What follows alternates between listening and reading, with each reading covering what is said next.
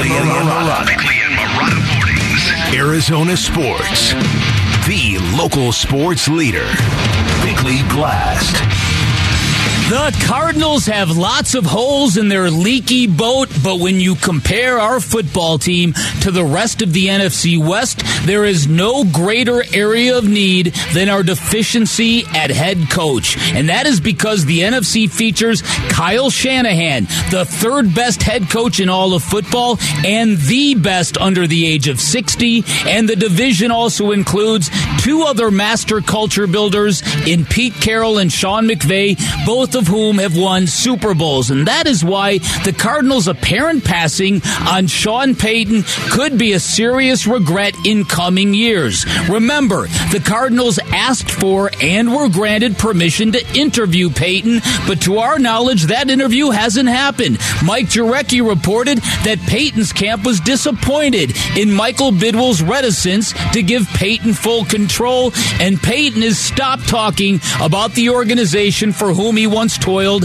as a ball boy. Yes, Sean Payton is expensive on all fronts, especially after eating the contract of the previous head coach, but you cannot find a former player who doesn't rave about what Payton brings to an organization and a locker room, and that's worth a lot of money in today's NFL, especially in an NFC West that features a comforting lack of franchise quarterbacks where Kyler Murray might still be the best prospect of them all.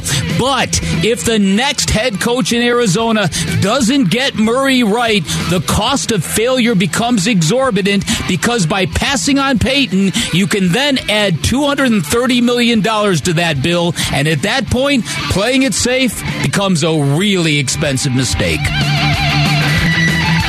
All right, today's Bickley Blast brought to you by my great friends at Chapman BMW who make luxury attainable. You can find them online at chapmanbmw.com. Yeah, the Sean Payton sweepstakes continues. Uh, there's still teams attached, three teams attached, possibly four. Denver, uh, the Houston Texans, the Carolina Panthers to some degree, uh, the Arizona Cardinals to even further degree. Uh, and I agree with your assessment that it looks like the Cardinals might be might be in the process of passing on Sean Payton. When you hear the, the reports, and I know Chuck Harris put it out there, the Payton could be asking for twenty to twenty five million dollars a year for a, head coach. That's a lot of money. Mike Klis covers the uh, Broncos in the uh, in the Denver area.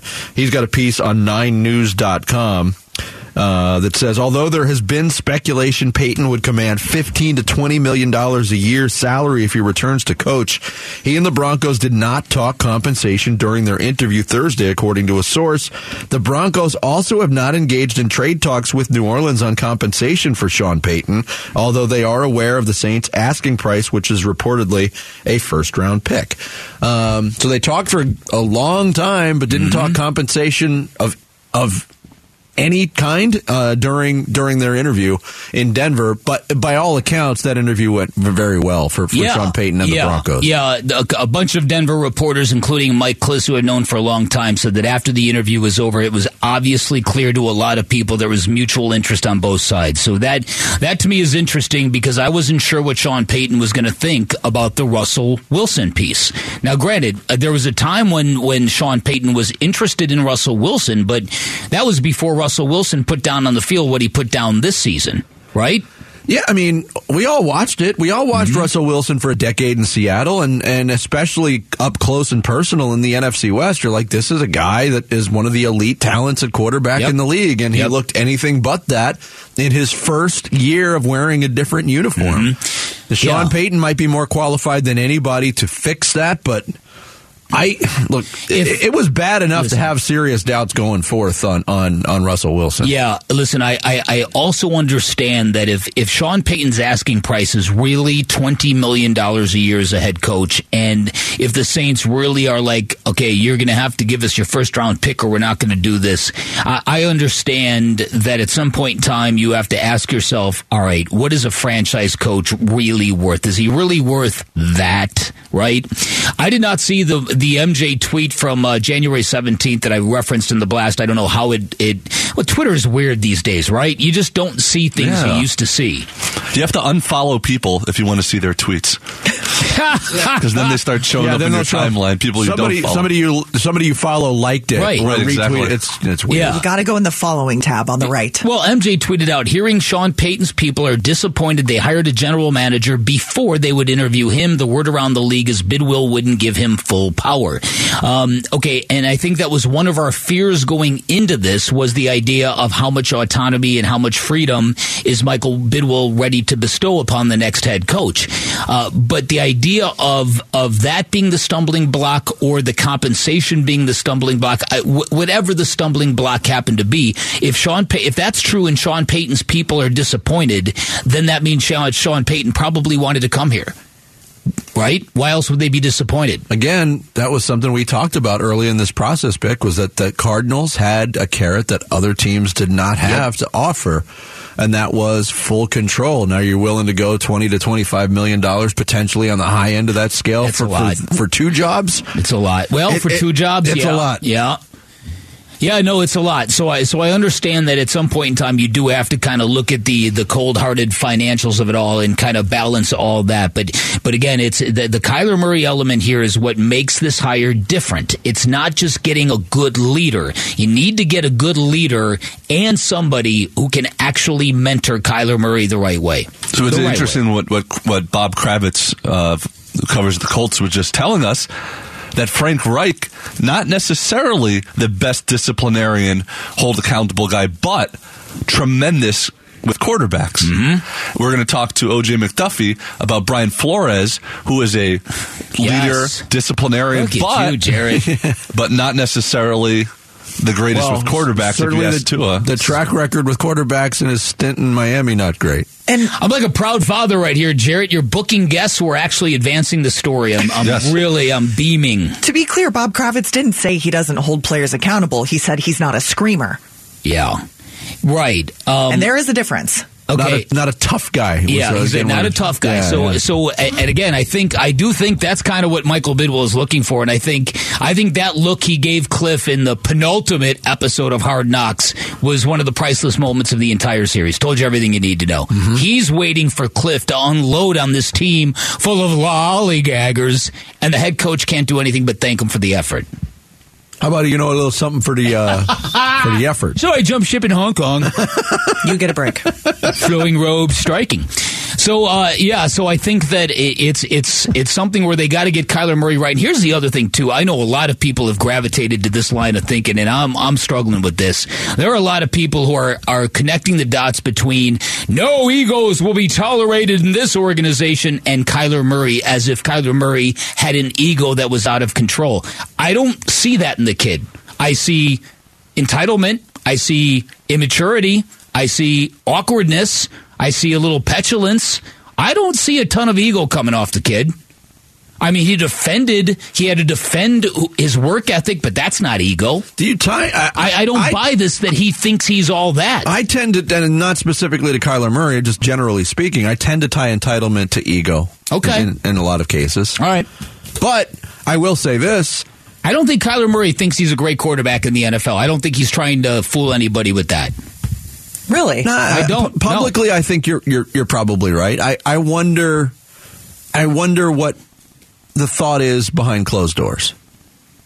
Because study clause, we when, know when, what when you're, when you're talking about a guy, uh, the label is fair or unfair. It's out there, and the Cardinals are responsible for it too. But that's the label on him. He's, The he's unwilling to work as hard. the previous GM and head coach had four years to develop this guy. To blame Kyler Murray for where he's at in his development is I'm not having it. This is on Steve Keim and Cliff Kingsbury as much as it is Kyler Murray. You get what I don't you disagree with expect. that. Mm-hmm. You get what you expect. You can text your thoughts to the FanDuel text line at 620, 620 right now. Also want to remind you, Innings Festival is back, the two-day festival Back! featuring Green Day, Eddie Vedder, Weezer. Did you know Bick met Eddie Vedder? a couple Ah, yeah. How does yours smell? yeah, fabulous. The Offspring, and many more returns to Tempe Beach Park on February 25th and 26th. Tickets went on sale, and you can head to the contest page at ArizonaSports.com for complete details and your chance to win. I'm just jealous I don't have an Eddie Vedder story. Coming up next. If it's not crunch time yet for the Phoenix Suns, we're getting real close to that territory, but there's help on the way. We'll get into some Suns talk straight ahead on Suns Day here on Arizona Sports, the local sports leader.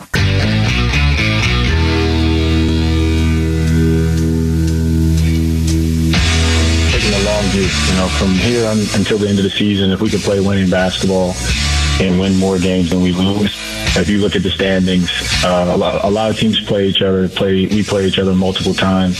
Uh, you can pick up a game or two on a team by just playing by winning your series two nothing. So um, we we just have to, to win, play winning basketball and win games. And if we do that, it'll take care of itself. It's James Jones, president of basketball operations, general manager of the Phoenix Suns. His weekly visit with Burns and Gambo yesterday here on Arizona Sports.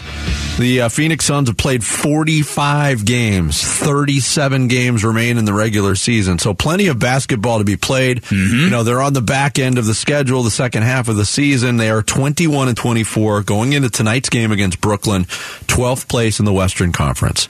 And people see that number 12 and they're like, "Oh man, that's bad." They are five games out of 3rd Mm-hmm. That's how weird this season has been in the NBA. And by weird, I mean good. There's been a lot of. weird, is what you mean. Isn't that weird? It's so weird. Sacramento is third in the West right now at 25 and 18. That's only, you know, again, a five game difference right now. Uh, but James Jones hit on something. You got to start playing better basketball. And, and we talked a couple days ago, Bick, um, and this was before we talked to Brian Windhorst, who uh, had a very calming effect, I think, on some Suns fans that were listening to that that particular interview. Hey, calmer waters are coming, and the Suns, you know, when they're healthy, they're still a very good basketball team. The health is starting to come into play with Cam Johnson returning tonight. But again, I, I worry about the residual effe- effects of this last, you know, six week run where the Suns routinely are getting pounded, not just losing games, but getting absolutely pounded. And I remember at the beginning of the season, kind of sizing up the teams that I thought, hey, these are the teams that are in competition for, for Victor Wembanyama, the number one pick, uh, to, to win that lottery, the, the tanking teams, if you will.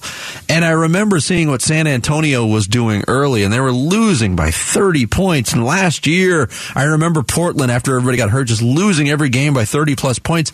That seems like what the Suns have been doing for six weeks. How hard is that to shake off from a mental aspect moving Probably forward when you need to play winning basketball Yeah. to get back into Yeah, this thing? probably a lot, and and I think that uh, and I think that that James Jones has got to do his part and deliver a piece or two, and, and kind of add to the mix and and help create a fresh reset for this basketball team. You mentioned there are 37 games left. That's exactly the amount of games that Cam Johnson has missed. Yes. Um, and if the Suns go 25 and 12 in the final 37, we're talking about a 46 win basketball team. Just for perspective, and and that's a that's a far cry from 64. I'll tell you that much. But again, I think we've learned those lessons the hard way. That 64 guarantees you nothing. guarantees you zip. Mm-hmm. And, and so, and I- and I think last year for a 64 win team, I, I think grabbing the Pelicans was another fresh example that you know what doesn't matter where you're slotted in the West, you're going to have three tough playoff series to deal with. That's probably going to be true almost of everybody, and and so. So I think we're just going to have to have faith. We're going to have to have faith that James Jones is going to add that the Jae Crowder resolution that the thing is going to get resolved. I'm sorry, I meant to say that.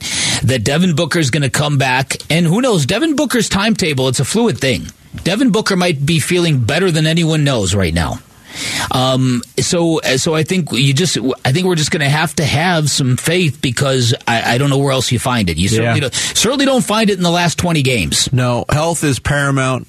What I'm concerned about health wise is okay, Cam Johnson's coming back tonight. He played in eight games, he missed 37.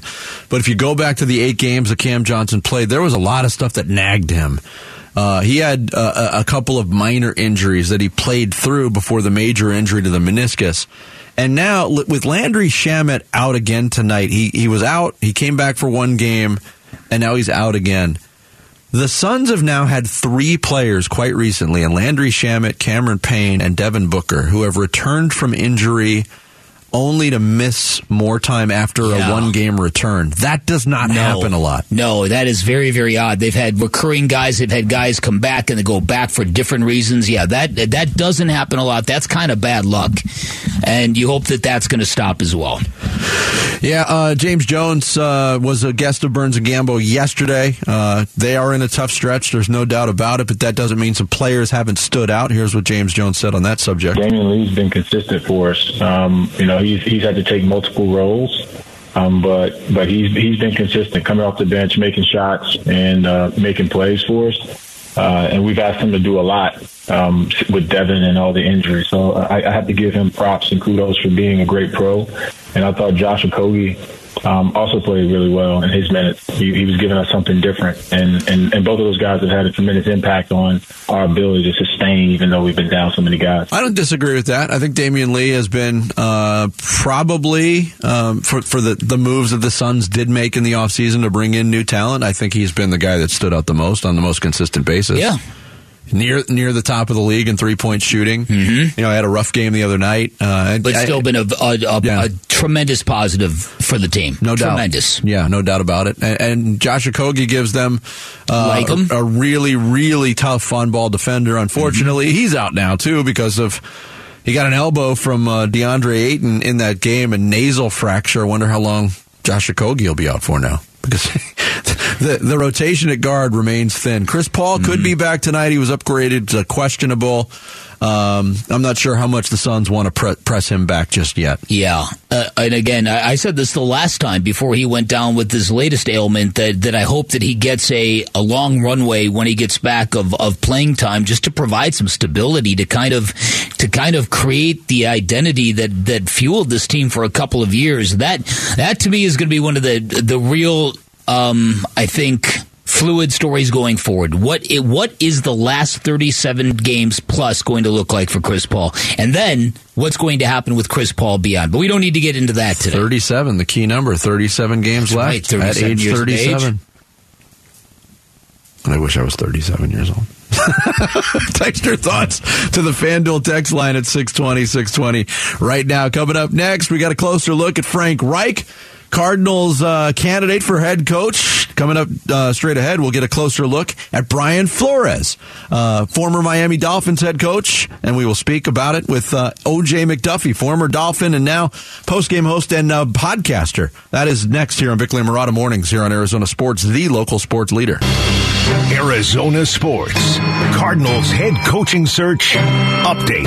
Update. Update. Update. Update. Update.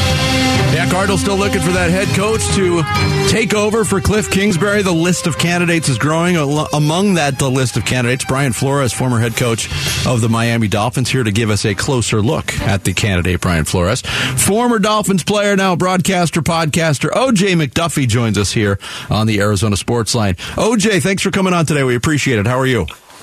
Man, I'm great, man. Thank you guys for having me on. There's, there's a lot going on in uh, Arizona sports, man. That's a Indeed. hell of an update right there, man. I know, right? And a lot of it's not Man. good, OJ. well, yeah, well, you know, that's part of it, though. You, know, you can't have all good, right? that's that's true.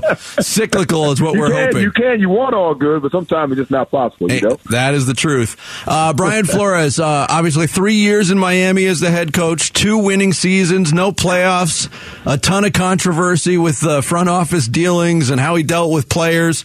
I mean, how do you size up big picture, uh, OJ, Brian Flores' candidacy as, as a head coach in the league, and specifically with the Cardinals? Well, you know what, man. Uh, Brian Flores is a I thought was a great man first and foremost. Um, I thought down here in Miami that he uh, demanded a lot of um, uh, attention to detail, and uh, uh, you know he also demanded a lot of um, hard work. You know he comes from that New England school of thought under Bill Belichick, and preparation and everything was was critical. And was, when guys came up a little bit short, he wasn't he wasn't happy about it. But he's also an old school coach, you know, and um, so sometimes it's tough with the, the old school coaches dealing with these new school kids. You know, I, I tried to coach uh, twelve year old baseball, and it just wasn't for me because I, I couldn't I couldn't handle how these little kids how they are nowadays. Man, I'm a I'm a I'm a, I'm an old school kind of guy, and I think that's flow, man. But what he did do though, he got the most out of everybody. I mean, he really does, man. He he he gets these guys going, man, and they trust him. I mean, you saw a couple times, I think, in year two we had some tough hits on some of our players, and Coach Flores was like the first guy across the field to, you know, to try to handle some business, man, you know, and in the right way. But he just loves his players. He asks a lot out, out of them, but he's just a great leader of men, in my opinion. Yeah, that, and, and that is the great leader of men element is something I think they definitely need in Arizona. Now, let me talk uh, about his relationship with quarterbacks because we've got to get our quarterback in Kyler Murray right. There's a there's a lot he needs to learn. There's a lot of rawness to his game, a lot of unharnessed talent. Yeah. Uh, obviously, um, Brian Flores and Tua didn't always see eye to eye. I know that he had some relationship issues with other players. I don't necessarily see that as a bad thing because you said he's very demanding, and if you get a guy that demanding, Right. you're gonna you're gonna rub some people the wrong way. But could, could you focus in on how you might see him handling and working with a guy like Kyler Murray? Yeah, if, if Kyler's willing to put in that work, you know, look now. I mean, Brian Flores. We talked about New England. He's he's used to Tom Brady type work ethic at, at the quarterback position, and so if you don't put that in, he's he's got a problem. You know, so if Kyler's willing to put that that work in, uh, you know, come in early, leaving late. You know, being in that book. You know, I mean, look, it's not it's no no uh, it's not a mystery that Tua didn't know a lot of the playbook at times. I know he was young in the game, but how much work did he try to put in to, to, to get it memorized or to learn it? Uh, If Kyler's willing to put that work in, I promise you that Brian Flores be on the side and giving him every opportunity to succeed. So that's the whole key with everybody. I mean, I remember a couple guys I, you know, I used to play with down here that went and played for New England, and they said they met more than they practiced. They said they met like, you know, all the time, and that's mm-hmm. the meeting's all about preparation and, and, and being ahead of the game. So if these guys are willing to put in that type of work, you know, in the classroom, not necessarily just on the field, but in that classroom and in that book, in that playbook, then it'll be it'll be great with with, with Coach Flores. OJ McDuffie, our guest, he's the co-host of uh, the Fish Tank Dolphin Tales from the Deep. He joins us here on the Arizona Sports Line.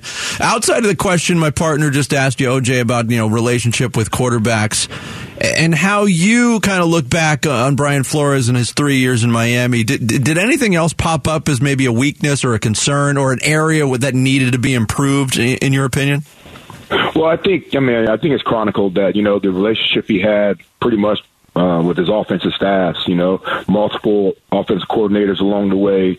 You know, we couldn't figure out a system. That's probably part of the reason that Tua couldn't develop. You know, uh, a familiarity with a lot of the offenses that we were trying to run because we had different systems. Like I think all three years that he was here. Um, so you know, a lot of times you see that with defensive minded guy. You know, the offensive side kind of suffers. I think our offensive side of the ball suffered. So in order for you know, I think for him to be successful, I think it'd be you know be you know important for him to get an offensive minded veteran head coach, OC, or I mean you know assistant head coach, OC to help on that side of football. And then that would that would make everything easy because when he called the defensive snaps, when he took over a lot of our defensive calls, you know the the, the latter half of his uh, you know his last season with us, we were incredible you know, because his defensive mind is unbelievable. Um, so, but if he can get somebody on the offensive side, which is what we struggle with, to you know, to call plays and to, to man that side of the you know the the team, that that third the the whole equation, it, it'd be that's what he needs to do. And um, I'm, I'm sure there's some guys out there. You know, originally Jim Caldwell was supposed to be that guy for us. If, I can imagine where our franchise would be right now if Jim Caldwell was the assistant head coach working the offensive side and Coach Flores being the head coach mm-hmm. also working part of the defensive side. That that'd been a perfect you know combination for us as an organization. But that didn't happen because Coach C got sick. And now I think that's what he Brian Flores need moving forward, you know, in order to be successful because that offensive side of football uh, uh, really struggled for us at times. That's interesting. Now, Brian Flores, his last two years was 19 and 14, and that's very, very impressive, especially with what he had to work with. Now, obviously, things got sideways with him in ownership.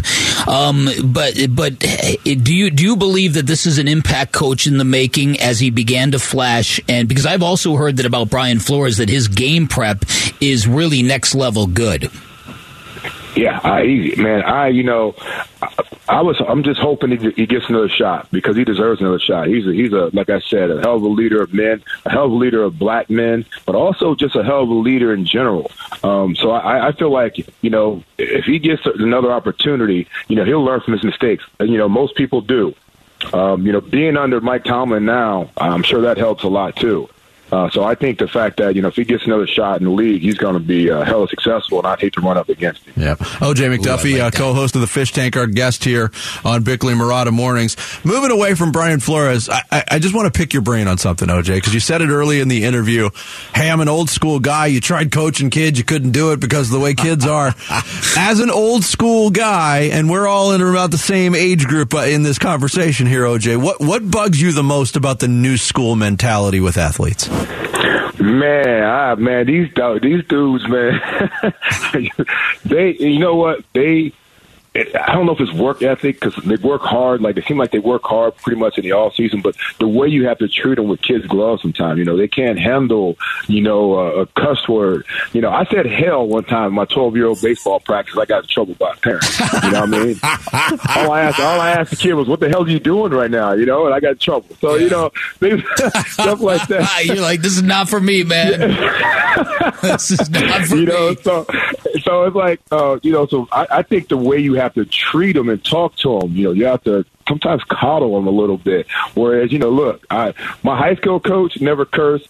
My, you know, Joe Paterno never cursed, but they got their message across without cursing. You know, and it was mm-hmm. loud. You know, at times. Whereas Shula cursed a little bit or a lot of bit at times, but they got their message across. But you know, it, it created thick skin. It, it created a, a you know a tougher work ethic for me. It made me want to go out there and try harder. You know, sometimes you, you yell at some of these guys, some of these kids, or some of these even adults now, man, they go into a shell, and I Yeah. that's the that's been the difference. You know. All right, last question. You were a standout at Penn State. I remember watching you there. You were one of Dan Marino's favorite receivers, if not the guy for Dan Marino. For those youngins and these newbies we're talking about who never saw Dan Marino play, who never hear about him because he didn't get that ring, what, what can you what can you share about Dan Marino and, and what where he belongs in the pantheon of quarterbacks? Well, I tell you this, I talked to Danny a lot, and Danny said if he played nowadays, he'd have 6,500 yards a year passing. You know what I mean? With these with these rules, and you know what I mean, and they wouldn't be able to touch me. I'd be able to get almost free releases and things like that. You couldn't mug me at the five. He uh, he was he's such a I, I think he's the greatest, and, and of course I have a little bias in me. The greatest pure passer in the game. You know, I was watching some clips of him the other day.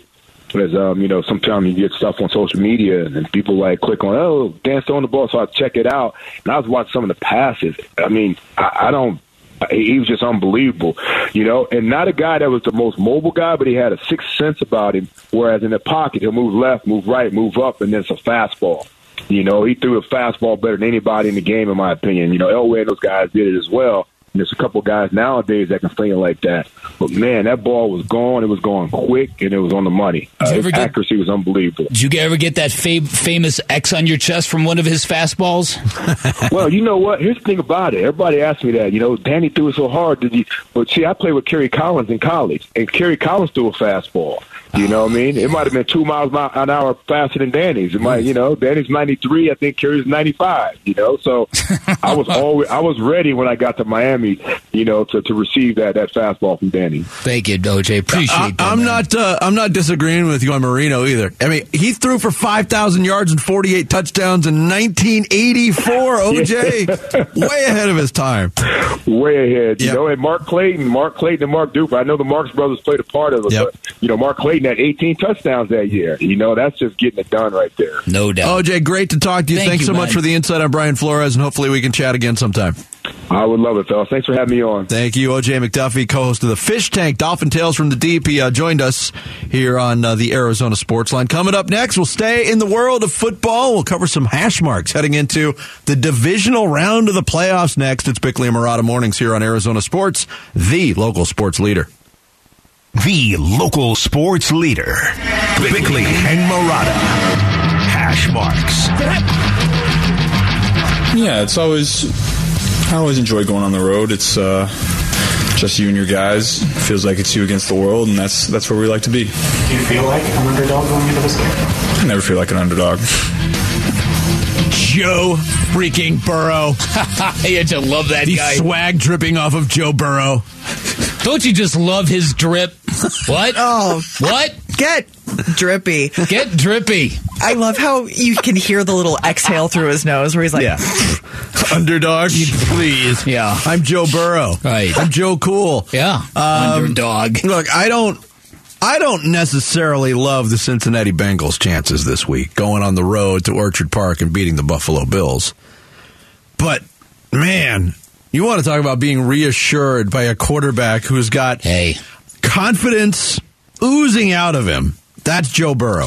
when you talk about sports towns in America that have that are on the ground floor with a young superstar and and the excitement that brings to a market, I don't know who's better than Cincinnati, Ohio right now. Maybe Memphis with Ja Morant, maybe Dallas with Luka. I, I don't know. Nah. Yeah, oh, I know. No, no, I know. No, no, that's Jarrett, remove that from the is a podcast this if is you a no please. Luka. This is a no Luka fly zone. I keep forgetting about that. No hose allowed. Did you see uh, Jason Kidd admonishing his team for not playing defense the last three Oh, games? Oh, did you see Mark Cuban complaining about how Luka never gets any calls? I thought you'd enjoy that. Yeah, did you see the play where Luka did the between the legs dribble and then got uh, got a shot blocked and they called it Scott Foster called a foul with Yeah. absolutely zero contact? Yeah, I, I, that's not Luka's fault. I'm not- yes, it is. I'm not. No, it's if not. he didn't exist, that wouldn't have happened. it's all his fault. That's good. That's actually very funny. Uh, so when you when you when you when you think about that, there's a short list of, of athletes like that. All right, I can, way- I can only phrase it- imagine being in Cincinnati. Because come on, keep in mind now, wh- who is the last great sports star Cincinnati had prior? Johnny Bench, He Rose, George Foster, Cesar Geronimo, Dan Driessen. the last great. Who- tell Ken, me. Ken Griffey Jr. Uh, maybe. Although He came there at the height of his powers, his but he never best did much. years there. were in Seattle. This kid, though, I mean, it, th- like you said, it's not just the wins; it's the swag, it's just the belief, it's the, and this is Cincinnati. And they're going to need that Carson too. Palmer Carson was Palmer. the number one pick. Yeah, but he, I mean, and yeah, we're, we're, we're big fans of Carson Palmer around these parts and on this show. Uh-huh. But I don't think the excitement around Carson Palmer ever, to what Big's talking about, ever really got close to.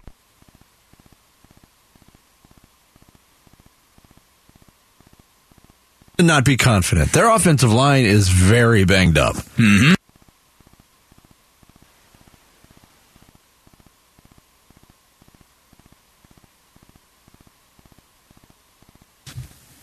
Okay, That was weird. Oh, that was weird. Everyone's here?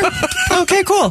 what'd you do now, Jared? I didn't do anything. That was strange. It that just just went like me for complimenting you in the radio middle of the silent. show. I thought for a second I ceased to exist. I know that was like was I couldn't even hear my thoughts in my own head. and then I thought maybe an EAS test was coming. Yeah, nothing. No, happened. wow. That was Okay, weird. But then Yeah. all all three stations just lost uh, So audio. the so yeah so the Joe Burrow Cincinnati thing it, I, I I you're right on paper you would say no one's going into Buffalo and winning that game but after seeing Miami play Buffalo's the way not they did- unbeatable. They're not unbeatable. No. They're not playing their best football right now. No, no. But this is a great quarterback matchup, and more to the point, this is really kind of a continuation of the Damar Hamlin story. And and really, when you look at these two teams and these two quarterbacks, there was a great spirit of cooperation that came out of the Damar Hamlin injury, which basically was the Cincinnati Bengals saying, "Whatever you guys want, we're down with." Right, and now they're going to be bashing each other's heads in. But I, this just this feels right. This feels like the game that we should be watching this weekend. Yeah, uh, on the NFC side of the ledger going into this weekend, uh, two seed San Francisco hosting five seed Dallas. Uh, for San Francisco, much of the talk has been around the play of Brock Purdy. They lose their starting quarterback in Jimmy Garoppolo. They're pressed into, after losing Trey Lance earlier in the season, pressed into starting a, uh, uh, seventh round pick, Mr. Irrelevant. They haven't lost since. And it's not just because he is, you know, babysitting. He's making plays. He's playing very good quarterback right now. Here's uh 49ers GM John Lynch on what makes Purdy so impressive. I think just the poise, the presence, um, you know, the the, the, the pressure on uh, on that position in this league is it's immense. It really is, and uh, I think one thing that we saw from day one, he wasn't going to be fazed. You know, this kid's got some swagger to him. He does, uh, it- and he's not. It, it's it's a different kind of swagger. Like you look at Joe Burrow, Oh, yeah. and he's he's got the hair all poofed up, and the glasses, and the cigars, and the Cigars. the and the experience of winning the national championship and having one of the best seasons in college football. But uh, Brock Purdy looks like an 18 year old kid. But he does have. He mm-hmm. plays with a lot of swagger too, and it's Well- it, it's permeating throughout that team. And again, and I think that Dak Prescott and the way that the level he played against the Buccaneers, that was next level stuff. Now, can he really string together three performances like that in a row? If so, the Cowboys have a real shot at this thing. It's just whether or not he can stack those kind of performances.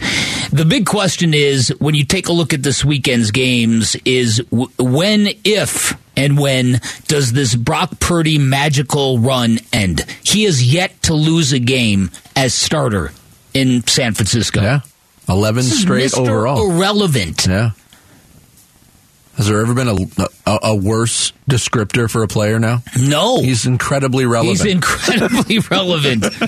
He's completely whelming. yeah. Completely. I think this is a great, great slate of games. And even look, anytime Jacksonville's on the playoff, uh, the playoff schedule, you're like, eh, that's an interesting game. Jacksonville's playing with a lot of confidence right now, and fueled by uh, you know the the the, the bacon. What was the the dish that uh, Trevor Lawrence had? What kind of bacon cheesesteak?